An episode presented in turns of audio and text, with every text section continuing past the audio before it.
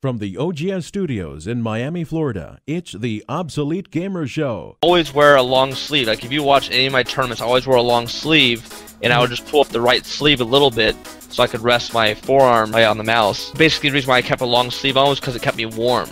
Um, so that helped me a ton, you know, in tournaments. Like when you get cold, you start getting slow, you get nervous. Like you look at athletes, they wear they wear warm ups all the time before they get out on the field because they want to be warm and loose.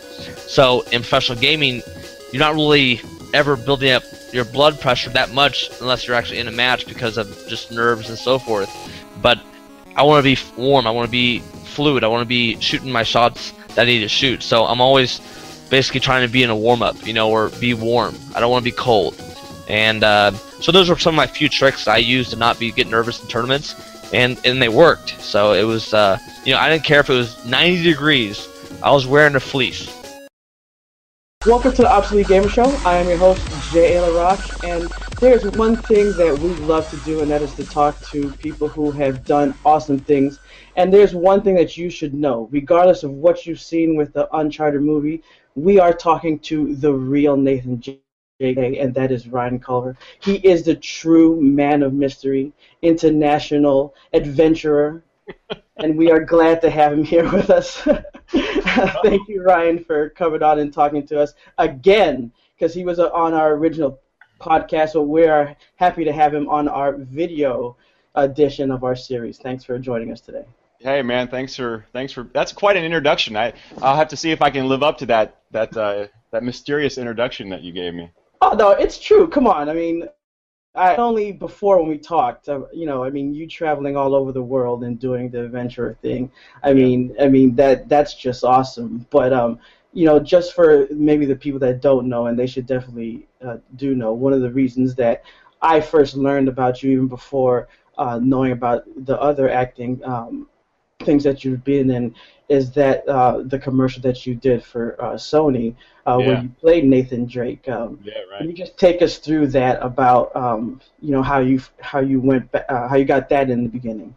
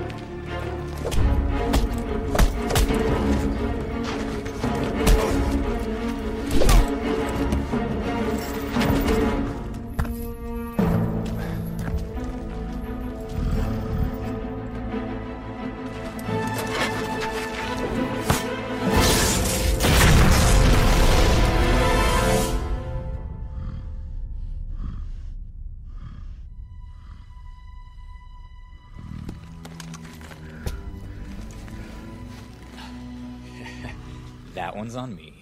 Um, but you remember what we did to Zeus that one time? Let's finish this.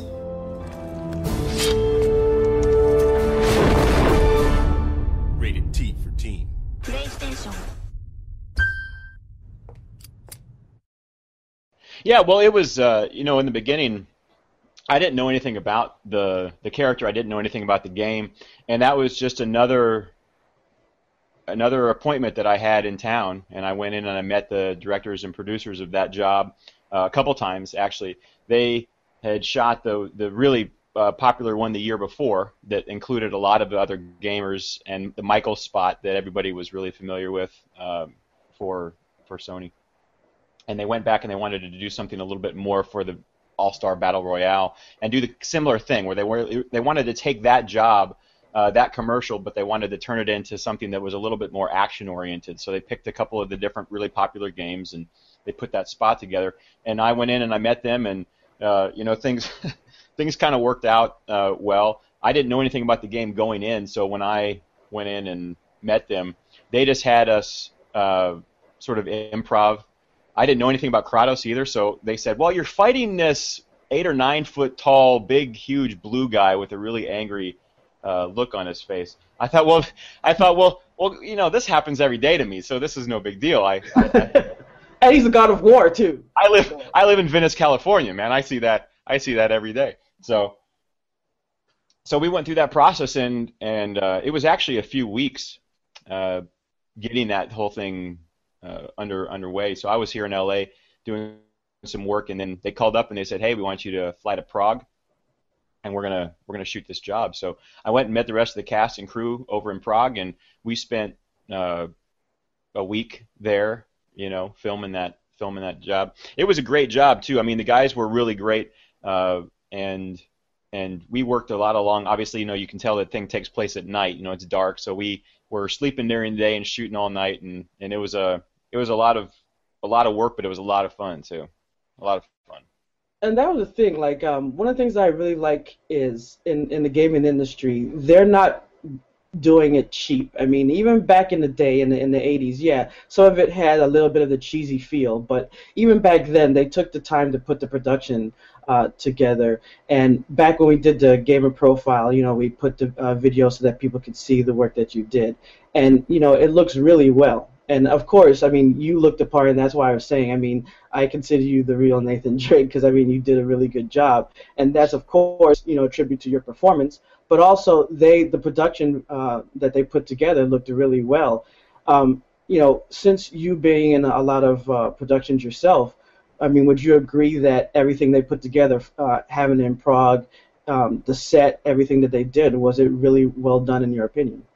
Yeah, and there was it was top notch the whole way through. Those guys, uh, and and the way it works a lot of times in foreign productions is you'll end up with about a half of an American crew that will fly over that will handle the job along with the director. The main uh, the main creative team will usually be that American, but they'll fill in the rest of the crew with a local crew from that country. So half of our crew was from the Czech Republic. They were they were from that area, and they were incredibly talented. I mean, all of the uh, especially a lot of the the makeup and hair and wardrobe people who were putting together the look for all of the characters just based on pictures reference from the games. So they not a not, a lot of them didn't have any prior knowledge, but they really came and stepped up their game. They were really talented. Everybody was really talented.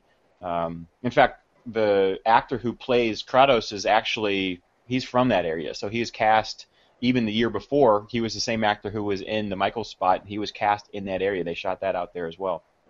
So it's just you're really lucky to be able to show up at a place that I, I think some people probably wouldn't think that it has a lot of talent for the industry. And you show up there and you have these people who are not just really willing to work, but they're really, really talented. And that was, I mean, that that makes all the difference in the world. And I have, uh, you know, I have some pictures and stills and things like that from set from from that shoot. And you can just see, you can even see just looking at the pictures how, professional, how well put together, how organized everything was on the set. So, and it had to be we had safety issues to worry about. We had a really tight shooting schedule to worry about, and no, none of us even really felt any of that pressure because everything was running like a well-oiled machine there. So it was a it was a real pleasure to be part of that project. Now I know that in the the previous podcast you talked about how um, you did you know a lot of research by looking at uh, the actual gameplay videos where they they string together all yeah. the the movies and stuff like that um, and you learned uh, about the characters and things like that. And since then, did you do any more uh, gameplay? Did you ever get in, into any more of Uncharted? Or and also, how, how do you feel about you know what they've been doing since then, and, and with the the pending movie? Have you kept up with? You know, I've kept up with it, and uh, it's you know that film, if and when it happens, I hope it's not if I hope it's just when, so when they can kind of get everything put together. It looks like it's starting to move forward again. It's been up and down and back and forth in, in the industry with different um, actors attached and different uh, directors and, and trying to come together on a script and everything else. And you know, th- that's typical in, in in this town is trying to figure out who's going to make it, who's going to pay for it, what you what the story is actually going to be. And I don't, you know, the storyline for me uh, when I did the original research and I was watching those gameplay movies. I- think you just need to get a couple, you know, a few actors, point a camera uh, in the same way that they shot the thing for the game and, and make a movie. I think you'd have a really successful franchise if you did it that way. Uh, it's not always a way it's going to get done, um, and I will certainly keep my nose in there with everybody else who's probably vying. There's many other people vying for to be a part of that project when it does come down in in Hollywood. Uh, but I'll definitely be in the mix, um, and it'll that's uh that's something that's a little bit more out of my control. But I'm going to do everything I can to be part of that project. I'll I'll scrap with the rest of them uh, to get in there and be part of it because I think it's a really it's it's kind of I feel like it again. I think I may have mentioned this in the podcast. You know, I really feel like this is where the interaction gaming and filmmaking is, is coming together that way. I mean, you have the gaming industry looking to filmmakers to understand how to better encapsulate the storytelling process inside the games, and you have that. You see that when you watch the the animation in the games now that helps to tell the story. These are beautifully shot, very cinematographically uh, uh, complex shots that you're seeing inside a video game, and a lot of them originated in filmmaking. And now you've got filmmakers looking to games to, to try to match a lot of these amazing shots that are being created solely in the computer. And because they can only be created in the computer, you've got these guys in Hollywood now going, well, wait a minute, this would be awesome if we could have that shot in a live action film. So to be able to take a big video game franchise like this with all its complexity and its and its beauty and bring it to a live action screen, I think you're you, you really that's a fantastic ride, and I you know I can imagine that anybody everybody wants to be a part of it, including me. So um, yeah, I'll, I'll definitely be around that process as it as it continues to unfold. And I think that what's great about it is it creates a, a, a great dynamic and it brings a lot of things together. Because what's interesting about something like Uncharted, and it ha- kind of crosses over, a lot of people makes a parallel to something like um, Indiana Jones, where you have that adventure and exploration aspect of it, where you go to strange lands and you have the treasure hunting, you have the action, you have the adventure. And there are people who will watch something like a Discovery Channel where it's like you're learning about the Mayans or you're going to learn about ancient Egyptians. And people just want to see something new, something ancient, something. And then you have the action aspect, you have the romance, you know, you have the adventure.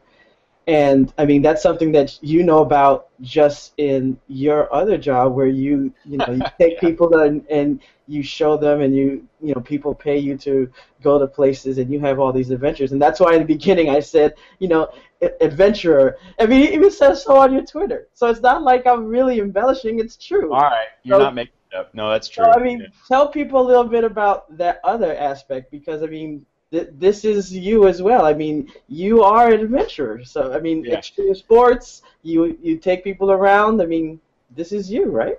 Well, yeah, that's um, and that's again, you know, when I when I talked to the guys, the producing team for Sony and PlayStation about the the original job when we shot it, I you know they asked me to share a little bit about who I was as a person and what I did, and I think that's maybe one of the things that kind of turned them on to to having me around.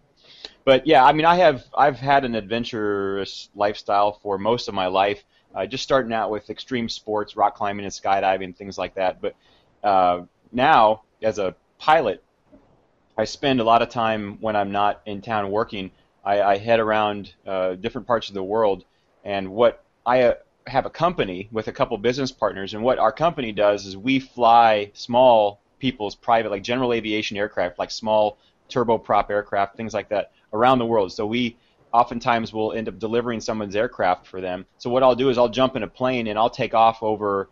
Uh, well, I just got back from China actually. I think you and I were talking, trying to coordinate when we could sit down, and I was I was stuck in these small islands in the middle of the Pacific for a number of weeks, and then I uh, finally made it over across Japan and into China, and was stuck there for a little while before I finally made it home. So that is always an adventure. Uh, I'm landing in places. I mean, there's literally if you go, if you and the viewers go to, if you Google, go to Google Earth and you go in and zoom into a small island in the middle of the Pacific called Majuro Atoll. It's in the Marshall Islands, M A J U R O, Majuro Atoll. Go look at that thing on Google Maps. First of all, you got to find it on Google Maps, and you zoom in, and it's a tiny little atoll. So basically, it's it's a tiny little strip of Earth that's poking up, uh, like a ring of Earth that's poking up in the middle of the Pacific Ocean. It's tiny, and then you find out that there's a runway on on that, and you zoom in and you zoom in and you zoom in and you you keep zooming in on the thing until you finally see on the very southern edge of this thing. They basically flattened part of the the. It's not even an island. It's literally a ring of small land that's. They they have one road on the whole island because that's all you can fit on there. It's a small little ring, so that's all you have room for. And they basically flattened part of the southern atoll and paved a runway. So I have video actually of me landing, coming into land there, and you do. You turn into the final approach to the runway, and there's water on both sides of you and a tiny little strip of land in front of you to land on. So that kind of stuff is what. I mean, that's what I love. You know, getting out, exploring the world in places that a lot of people. My guess is a lot of people will probably never visit that place. I mean, the majority of people will never ever set foot there. Uh, a good majority of people may never visit the ice caps in Greenland, the small glacier areas that I've landed in these remote runways in the middle of uh, Greenland, in these fjords, that you- you're literally landing on a runway on the edge of a water bank that's facing a giant iceberg, a big glacier that's uh, moving toward it's. They're incredible, and I say that not many people may visit. My hope is that more people will get out and go explore the world that way Right. because what I've learned in being out and traveling is that the world is you can't National Geographic and, and Discovery Channel, even movies like this, you know, games and movies, they help ex- help people understand a little bit more of what's out there. But man, you cannot experience it, you cannot know until you go out and see what it's really like, and you you stand in that place and you breathe that air and you meet the people. You know, that's a that's a thing that I've really come to understand is that people, and even in video games, you know how many people you meet when you're working your way through the structure of a video game. You come in contact with all these people, especially more and more now in games. These games travel the world. You go to all these different uh, areas. You meet people from all over the world, different cultures, and you have these conversations and you learn more about the people. Well, when you go and you travel, you really get an, an idea for the rest of humanity, the rest of the world. And I think in the end, honestly, I think in the end, even games like Uncharted, I think somebody like Nathan Drake has he's he's got a great sense of humor. He's got a great wit. He's definitely got a big set of cojones, and he just moves out in the world and, and, and goes and finds he's got a passion and he's driving towards something. But I don't think a guy like that can get through the life that he has without having a good understanding of the people because he travels all over the world and you have to be able to get along with those people. You have to be able to understand them. You have to be able to communicate with them in some way. And I think that's a good I think that's a good message. You know, get out there and explore the world, see more of it, get out and go meet those people who you don't see except for on the news or something like that, which, you know.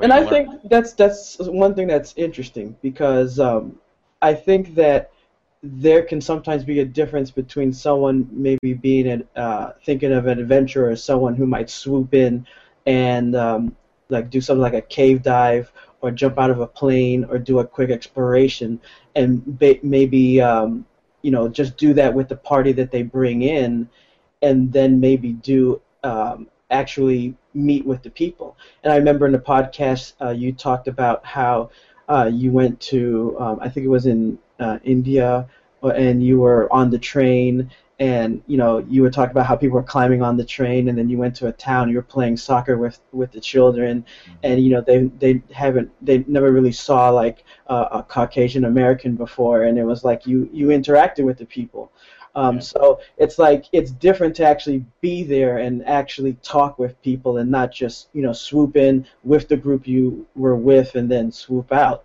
Um, Yeah. you know, did Yeah, you well- have like more experience with that where you actually you know really got to meet with the people and had like a real you know close knit experience? Yeah, I mean, don't get me wrong, man. You know, I, I love jumping out of planes. I've base jumped off bridges. I've uh, I've I've spelunked into caves and swam with you know scuba dive with sharks. So I dig all that stuff. I dig all of it. I mean, I, and I I continue to explore and push my own limits that way.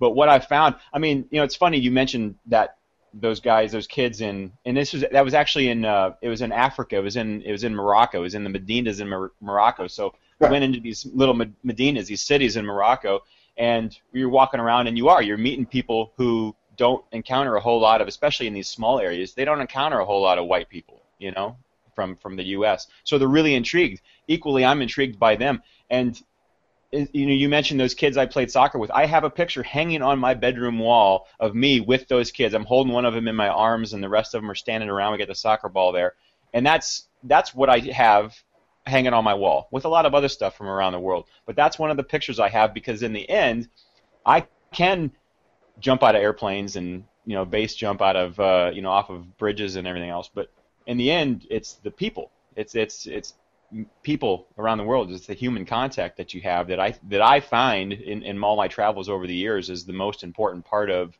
uh, of my journey. You know, honestly, when I'm out flying these planes around the world. You know, I'm in I'm sometimes in these small planes filled with gas. I mean, we we we retrofit these small planes and take out the interiors and we put these huge metal gas tanks in there. So you're literally sitting in a pilot seat surrounded by fuel. You're oh, you're man. pretty much you're pretty much flying a, a, a, a bomb. That's pretty much what it is. It's a big flying bomb.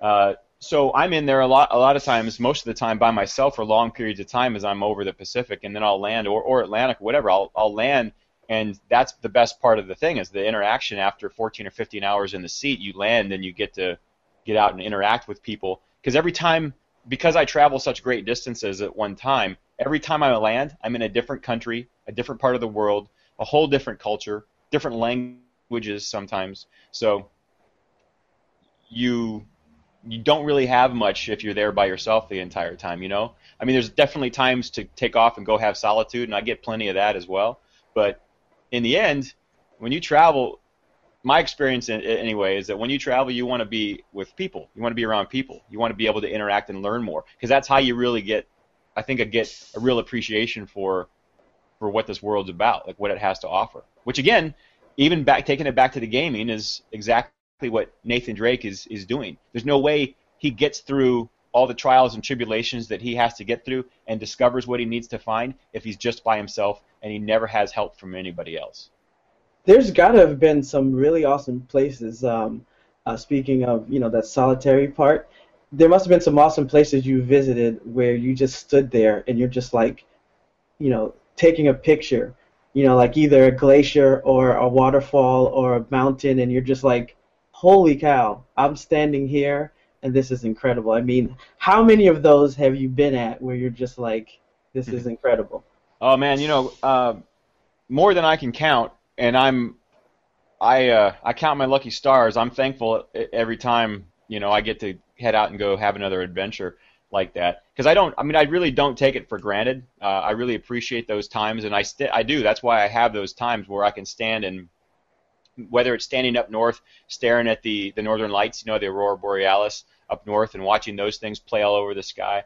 Uh, in fact, I just I spent some time in uh, Saipan, uh, in in the Mariana Islands on this last trip, and I there's a cave, a, a well-known cave on the island that Saipan was well known during World War II, especially for a lot of the really horrific battles that took place there between the U.S. and Japanese and Korean forces that were battling for control of that island during the war. So of course, when you go there and you stand in the middle of the jungle, you can almost still you can still feel the the, the weight of, of that. You can then who who died uh, in that place. It, it's it's a really weird energy that you feel when you walk there, and I imagine it's like that for a lot of people who travel to these places around the world. But I remember there's a cave there, and the cave was at, the cave was actually closed. They it was a, a, long, a while back. It was a open to the general public. You can kind of walk into the edge of the cave and and get in there and and look around a little bit. It was closed, so they weren't really allowing anybody in there. So of course, of course, I I get back into the jungle and I kind of sneak around the side and I I find my way into the cave on my own. Um, but I get down into the cave and there's an old rickety ladder that's I think the people that were in the cave uh, before um, had had built and, and set down in so you could get down into the main area of the cave and then climb down and get get into this cave and there were no lights in there. I mean there wasn't you weren't supposed to have anybody in there so I actually ran back out to the car that I had with me grabbed my headlamp and ran back into the cave and then I climbed down that, that ladder into the pitch black. I didn't even know it was down there. So so I climbed down and I get down to the floor of this of this thing, and I'm standing down there, and it's pitch black down there, and there's a tiny little ray of light coming in from the opening up above, and it's dead quiet. You know, there's nobody around, and I stood in there knowing that a lot of the, especially at the end of that war, a lot of the Japanese soldiers that were on the island that were that was being overrun by a lot of the uh, Allied forces were hiding in this cave, basically waiting to die. They, they were they were kind of trapped. They were hiding in, in fear of their lives, and they had gone down into this cave. So, you know, I see, you know, you go up and you see these huge, majestic things like the Northern Lights up near Greenland, and they're very awe-inspiring. But at the same time, I have these experiences like this, standing in this cave, feeling the weight of all of these people that were in there before, and it's amazing, and it's got its own beauty, but it's also it also helps, I think, instill you with this sense of of wonder in a different way, where you realize how amazing this planet is and, and how much there is to go explore when you get out and go do these things. And to try to take everything in. It isn't just about looking at the pretty painting, the pretty picture, the ideal thing that you see on a postcard. It's getting into the real humanity of it, the realness of where you travel, where you where you uh, where you um, where you explore, and realizing that there's beauty in in all of it. There's amazingness in all of it, and that's one of the reasons why I keep going out and exploring. Because every time I go out, even if I plan a trip, I plan a destination, I plan on what I'm going to do, I always end up finding something that comes along spontaneously that throws me for a loop. And my journals that I journal that I've journaled with for years as I travel, all of the best, most memorable experiences I have were all they were all things that I did that I didn't expect to do. They were all spontaneous experiences. So part of that is is just get out, just get out and go do something different. You know what I mean? I mean, even if you live in a city, go up to uh, go up to a different part of the city that you don't normally go to. Just see what's going on over there. You know? Oh yeah, adventure doesn't have to always be across the world. It could no, be no, no, not at all. A few feet out of your house. not at all. I mean, you can have you can if you have the it, really what it is, man. It's it's a mindset. It is. It's a mindset of wanting to go explore, and part of exploring is just being open to. Uh, being open to open to meeting new people, you know, that's an exploration. Like I said, you can go across town and explore the other part of the city and you are exploring. You're seeing something different. You're meeting new people. You just have to be open to it. And that's part of, you know, honestly, not to digress into a whole nother topic, but part of, I think, the the the issue that we run into where, where people are so prejudiced against other people around the world is because they just simply don't understand. They may listen to a TV show or the news or something else that's telling them what's going on over there. But I can promise you, what you hear over here about what's going on in the rest of the world is completely different than what you experience if you actually will go over there and see for yourself. Because we are we uh, we end up getting I, we get downloads of stuff here that are given to us by other people's experiences, and your experience if you go over there is going to be completely different. You're going to have your own experience. You know what I mean? I mean you you just are. So I think it would open a lot of people's eyes up if we get more and more people out traveling and exploring the world. And I, I, again, you don't have to leave the U.S. even to do that.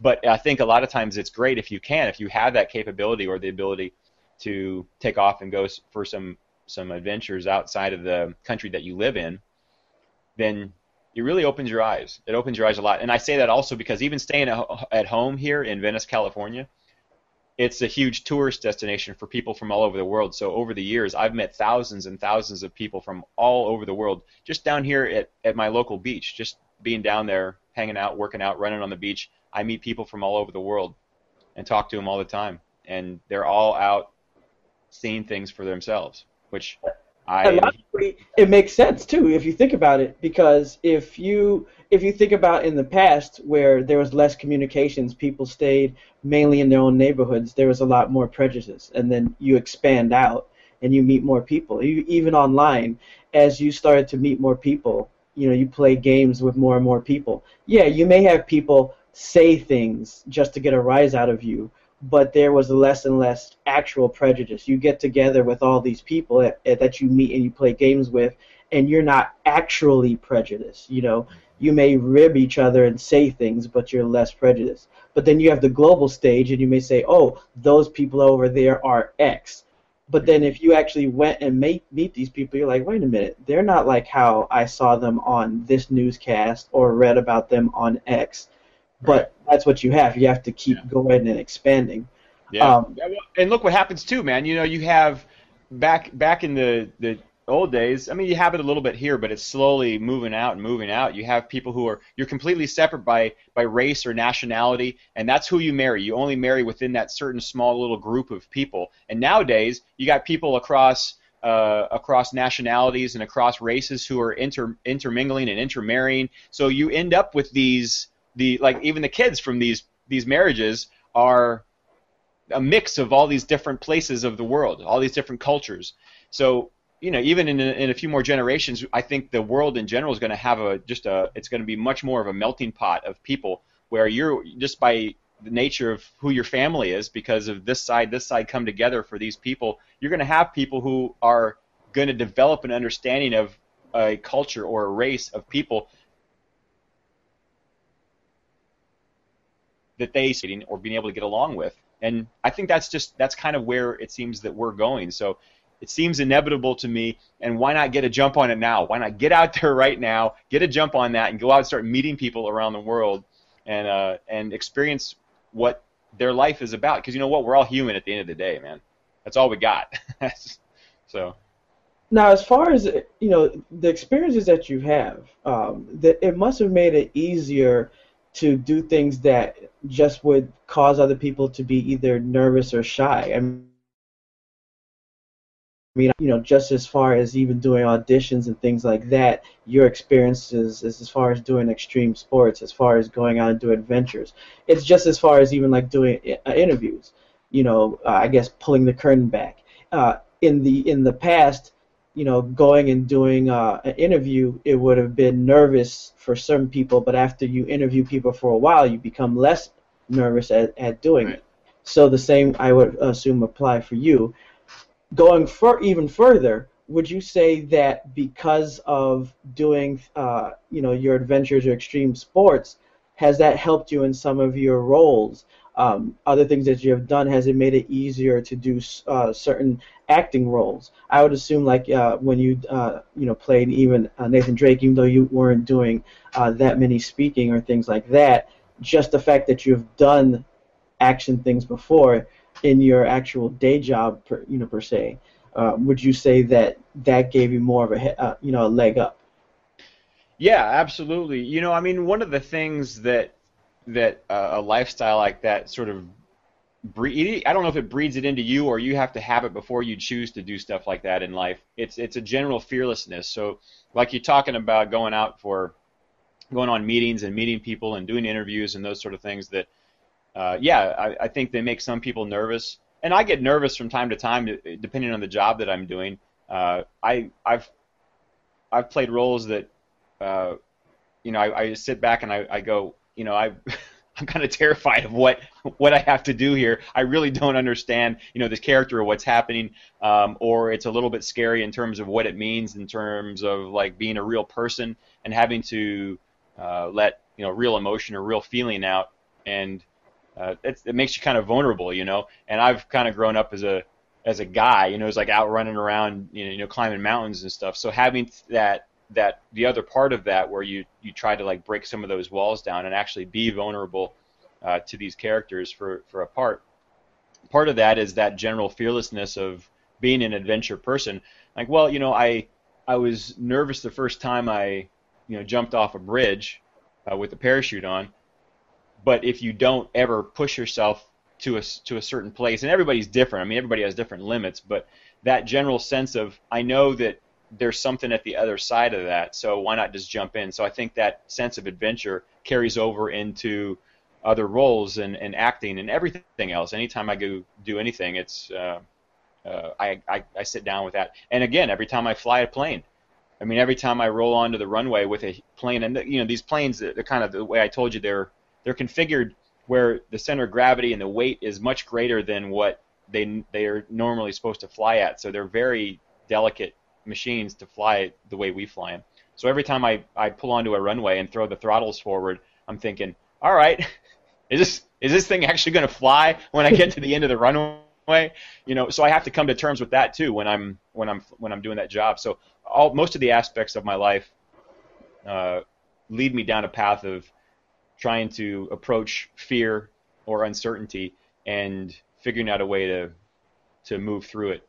You know but I still get scared. is it is it more like is there ever like a fear of like actually doing auditions itself, or is that at this point with all the different work you've done, is it just like hey, I'm just going in and it's just no, I'm terrified. I'm terrified of it. I am a, I am I am probably the world's worst auditioner. I I am I have I I'm just I'm really bad at it. That's that's uh and I did and you can work on it. I mean, there are some people. I have plenty of friends who can. They seem to have no problem with it. I I am awful, man. I am just the worst.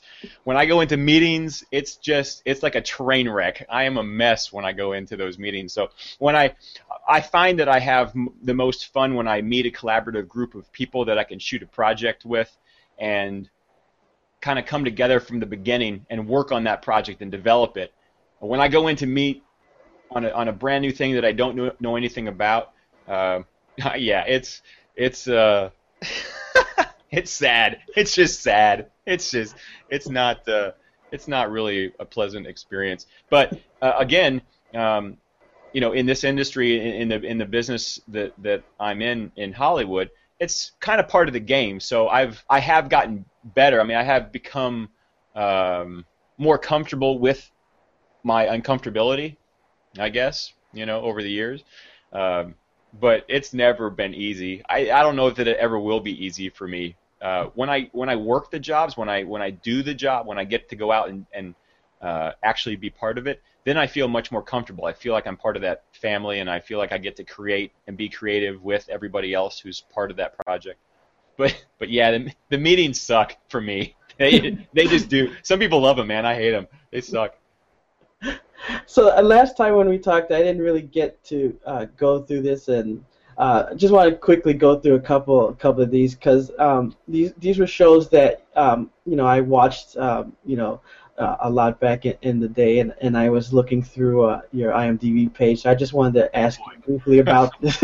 so like just starting back in 2001 with, with Spin City because I, I like that show, yeah. and I saw, saw that you you were on that. So I mean, what what was that like? Because one one of the things I watched a, a documentary and and there were actors uh, talking about that, and, and, and one of the things uh, that I, I found interesting uh, was because um, I, I go to school uh, um, for for film production, and there's people in there who want to be directors, writers, and people want to be actors as well.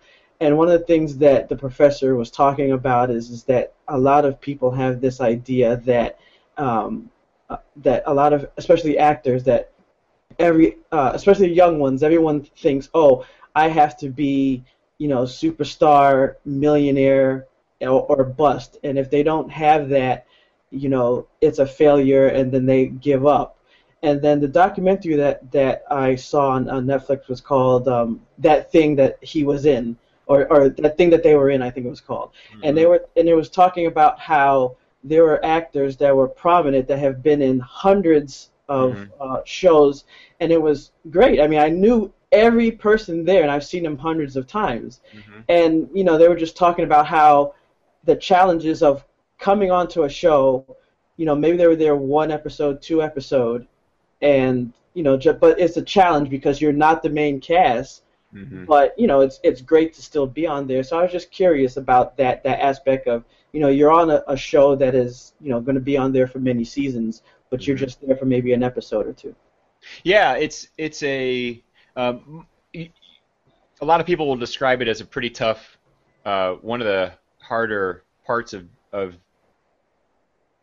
one of the harder roles to play are these small roles that kind of end up showing up on a show like that for an episode or two, and you kind of like you said, you got to step in and try to come up to the speed. Uh, The entire cast and crew who's part of the show regularly is how they have a rhythm. They're kind of like a train that's moving, and you got to try to run along the side of the train and jump on while it's going, and then work at the pace that they're working at, and kind of keep everything up. So that's part of. I mean, that's part of the job, but it does. It can present a challenge, especially if you have a like the Spin City role was a small role that that was actually my one of my very first acting jobs when I first came to Los Angeles. I shot that in 2000, and I had only been in LA for two and a half months when uh, when I got that jobs, and it uh, it was an amazing experience. Um, I even remember on the job the uh, Richard Kind, uh, one of the actors on the show. I remember standing just off of this, and that's a you know that show was sh- shot in front of a live studio audience, so we were on uh, it was taping night we were taping the show and the audience was out there and i was standing off in the wings sort of in the dark watching one of the other scenes. And, and all of a sudden this guy just kind of like moves up next to me and in his voice he's like well what do you think? Are you having a good time? I was like you know and, and here i and here i am showing up in la to do this show a show that i had watched for many seasons before as well you know uh, and had seen him and, and liked him, and there he is standing next to me, you know, having a conversation with me while we're both getting ready to go shoot a scene together. So that was a pretty surreal experience. But yeah, showing up into those um, those cast and crews that have been together for a while can can be a little bit daunting. You got to just show up and have your act together, literally, and uh, and, and and do your work. So it can be it can be a, a little bit. Um, more fun sometimes when you're on a show that you know is already going, that's already popular, you know, because you know that there's a sort of an ease about the way everybody works. And uh, and I found that I found that in a number of different shows that I've worked on where you, you get on and you know many seasons into the show and they kind of have a routine. So you just kind of show up and you follow in the routine and you do your thing, you know.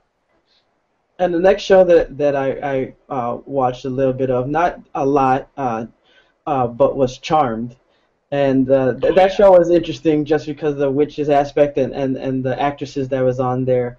So, uh, what what was that that like working on that show? Yeah, yeah, it was funny because uh, the and it has a big following. You're right. It has sort of a kind of a cult following that show does. There's a lot of extra websites and places that you can that people log a lot of the information about the show and talk about the show when it was on.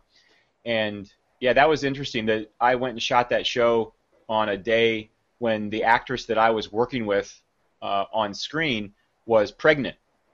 Not on the show, but she was pregnant in real life. She was having a, a baby, so they were trying to minimize her time on set. So she and I met and talked briefly, but she and I actually shot the work that we did, the scene that we shot together. We weren't together, so they shot. They turned the camera on her. They shot her stuff, and then she took off and went and laid down, laid down again because she was tired all the time from being pregnant.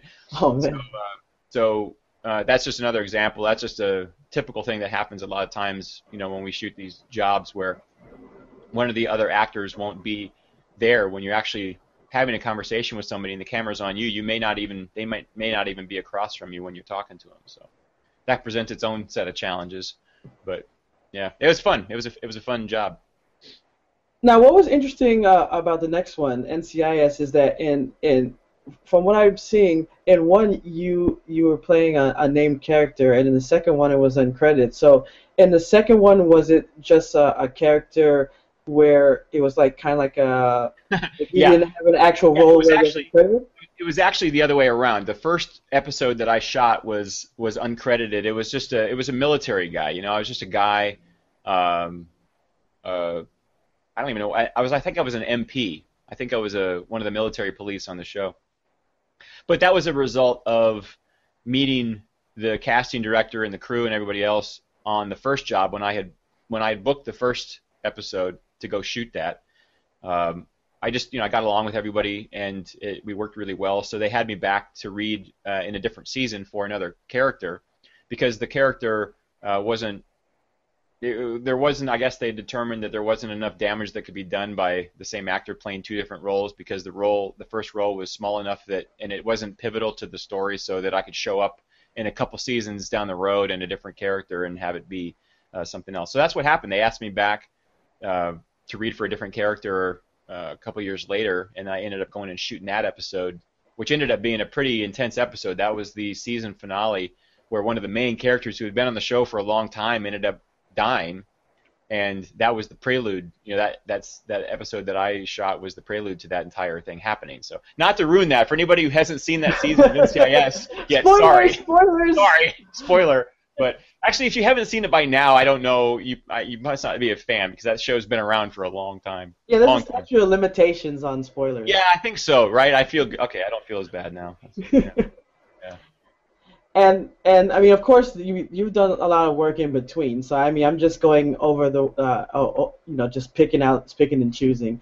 Um, yeah, well, a lot of those, a lot of those TV shows or things, you know, those are interspersed throughout the years, and a lot of the other projects are smaller films and little projects that I do on either on my own. You know, uh, that's just kind of the way this business here works, especially since I have a couple different jobs. I come in in, a t- in town and I'll work on something, and then I'll leave town again for a while and then come back. So. and I, I, I'm picking this one, uh, Hot in Cleveland, because you know it's it's recent, so I want to talk about something recent, Yeah. and also being down here in in Miami, um, you know, especially with LeBron, you know, uh, going back to that uh, godforsaken town. So I mean, you, you, if you could tell us a little bit about Cleveland, and while you do, I'm gonna burn this LeBron jersey while you do it. So Wow, wow. no, Wow, there is no love lost over there in Miami. Wow. All right. No, I'm just kidding, but uh, no, right. actually, I, I like that show, and I, I was I was looking at the uh, you know your um, on your Twitter page, and I saw that you uh, you actually uh, got to meet uh, Miss Betty White, and I, and that's all that's awesome. That that was a, about that, was a career, that was a career highlight, to be honest with you. Uh, I have loved that woman for so many years, and now I was uh, not to date myself too much, but you know, I was a kid. I um, I'd watch Mary Tyler Moore show and the Golden Girls and those shows, like especially with my mom growing up as a kid. She'd have that show on all the time, and Betty White was now she's a little bit older than my mom. In fact, that woman is 90. She's now 92. She's Wow. 91, 92 years old and still going, and she's she's amazing, still rocking and rolling. She's real really funny too. She doesn't need a lot of help to land those jokes on the show. She's still coming up. She's still incredibly witty. She's an amazing woman, but she always reminded me of a little bit older version of my mom, sort of that that innocent, gentle, like 50s mom kind of way that Betty White is, where she comes across really like sarcastic and sometimes sadistic in the way that she is, but her joke, she comes across the way she presents it is so innocent. You can't help but love that woman and everything that she does, and I do. I love her dearly. We had a chance to talk for a little bit while I was on set shooting, and she is just. I think she's everything that somebody would imagine her to be. She's just the kindest, gentlest woman, and and that it really was. I we took a couple pictures together and spent some time talking, and it really it was it was amazing. There were that particular episode had a couple other really fantastic guest stars uh, in the in the episode as well. Some really beautiful women, and I think it was funny because there's a a, a bunch of really attractive uh, young women walking around set. And I'm doing the best I can to move through all of them so I can get over and talk to Betty White for a while. You know, sit down on the couch and talk with her. Um, but she is amazing. She was amazing. Every actually that entire I I was able to uh, I had some friends on another sitcom for a number of years that I would go and visit on the set from time to time, and some of the producers of that sitcom were also the producers on Hot in Cleveland. So it was a good opportunity, sort of a small reunion for me too, because when I got uh, back on set, we you know we were able to reconnect and talk a little bit, and that was that was a lot of fun because it felt like I was going back to see a little bit of family there, which was a and that's they're a really really fun cast and crew, just a lot of fun. And again, you're back in front of a live studio audience, which is becoming more rare in Hollywood these days. So many things are shot on their own now. So it was fun to be back in that element again. I started it on stage in theater when I was a young kid, so that's kind of where I've always gone back to. And uh, you know, it's kind of like doing theater just with some cameras around. now I know that you said that um, you know with uh, before that uh, you know, you you do, you know, you grew up and you did play games, but of course, with everything else that you're doing, especially with uh, acting, uh, with your pilot uh, business, with adventure sports, you know, it's not like you get to play a lot of games. But uh, is there? Have you been able to play any games recently, or has Well, it been business? No, actually, actually, I don't. I haven't played any of the new games, but actually, a, a few months ago when I was in town, I went to a friend's birthday party, and part of the party was that then in one of the corners they had an old school NES, like the original NES gaming system set up with all like those old Zelda cartridges. All those cartridges were set up. They still had them. They st- they still worked. I mean, you had to, you know how you have to open the gate and finesse the cartridge in there and then get it down just the right way and then get the, you know, and we had to do that. But they, I was so we were playing, uh, we were playing Metroid, we were playing Contra. Uh, all these great old games. I think we. What's the Contra code? It's like up, up, down, down, left, right, left, right, BA, or whatever it is to get the Oh. all, the extra guys so you can finish. We were doing all that, man. It was great. We we had we spent the entire night playing all these old games, which, again, for me is that's my childhood. That's where I, you know, it was Super Mario Brothers, and, and I remember beating all those games in the nights, and where I, I remember whose house I was at and who I was playing with, and everything else. So those games are are a big part of, of my childhood. So that was that I'm still awful. I'm still terrible at those games. You know, even with the old square controller, um, I needed a lot of help. But you, you pick up pretty quick. It was a blast, man. That was so much fun. I uh, I it almost made me want to go back out and try to go get like, buy a retro NES gaming system or something. You know, just to have around the house.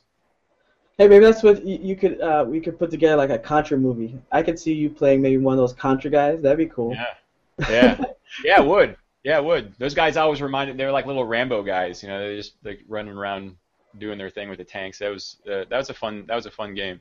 Yeah, I, I mean, I literally have friends who grew up, even girlfriends who grew up playing in, in college, who have little like quilted Contra like things that they hang on their wall. I mean, people have crocheted Contra blankets and stuff. I mean, it's it's insane. Some people just really get into it. It's awesome. So what's coming up next for you? Well, I'm uh, now I'm I'm back in town for a little bit. I'm going to be um, uh, I'm starting a, a, a project, a small project, a, a small film project that I'm going to be producing. I'll also be acting in it, and I'm working on that with a good writer director team, uh, a couple friends that I've been close with for a number of years here in town, and we've decided to start doing a couple projects together.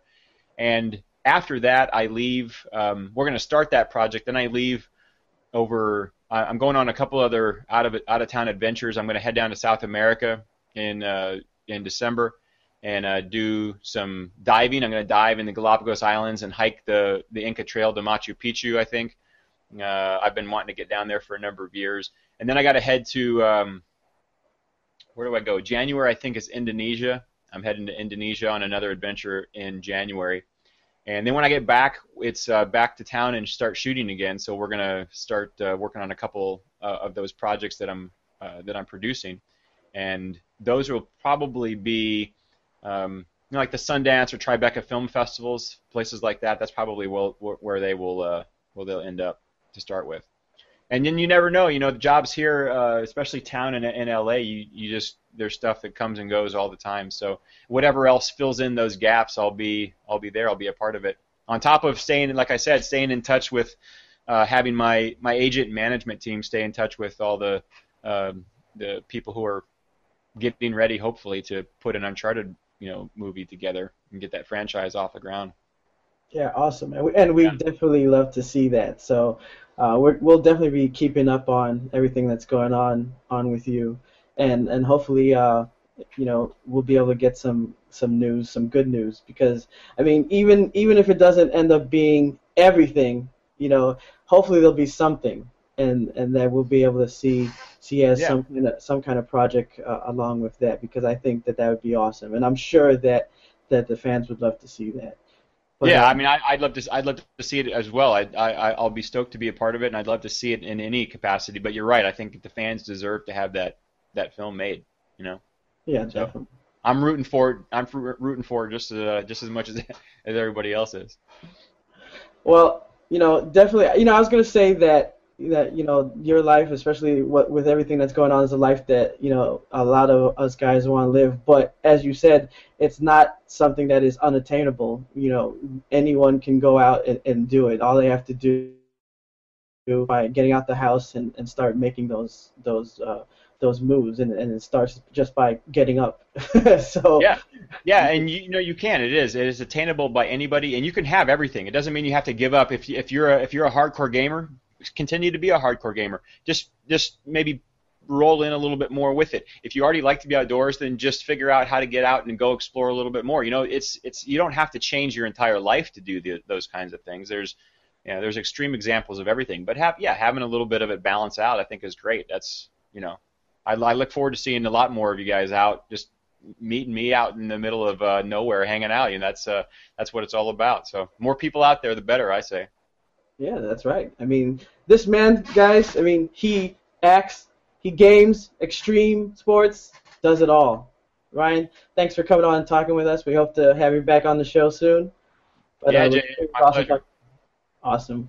Yeah, and you know, tell everybody to stay in touch too. You know, when they're uh, get get on uh, get on Twitter and follow around and and let your voice be heard, both about the the film, what you want to see. Let people hear that. Uh, that's great, and you can always connect through my Twitter uh, uh, profile as well. If, if that helps, you know, you get the get the word out. I'll repost stuff for you as well. So.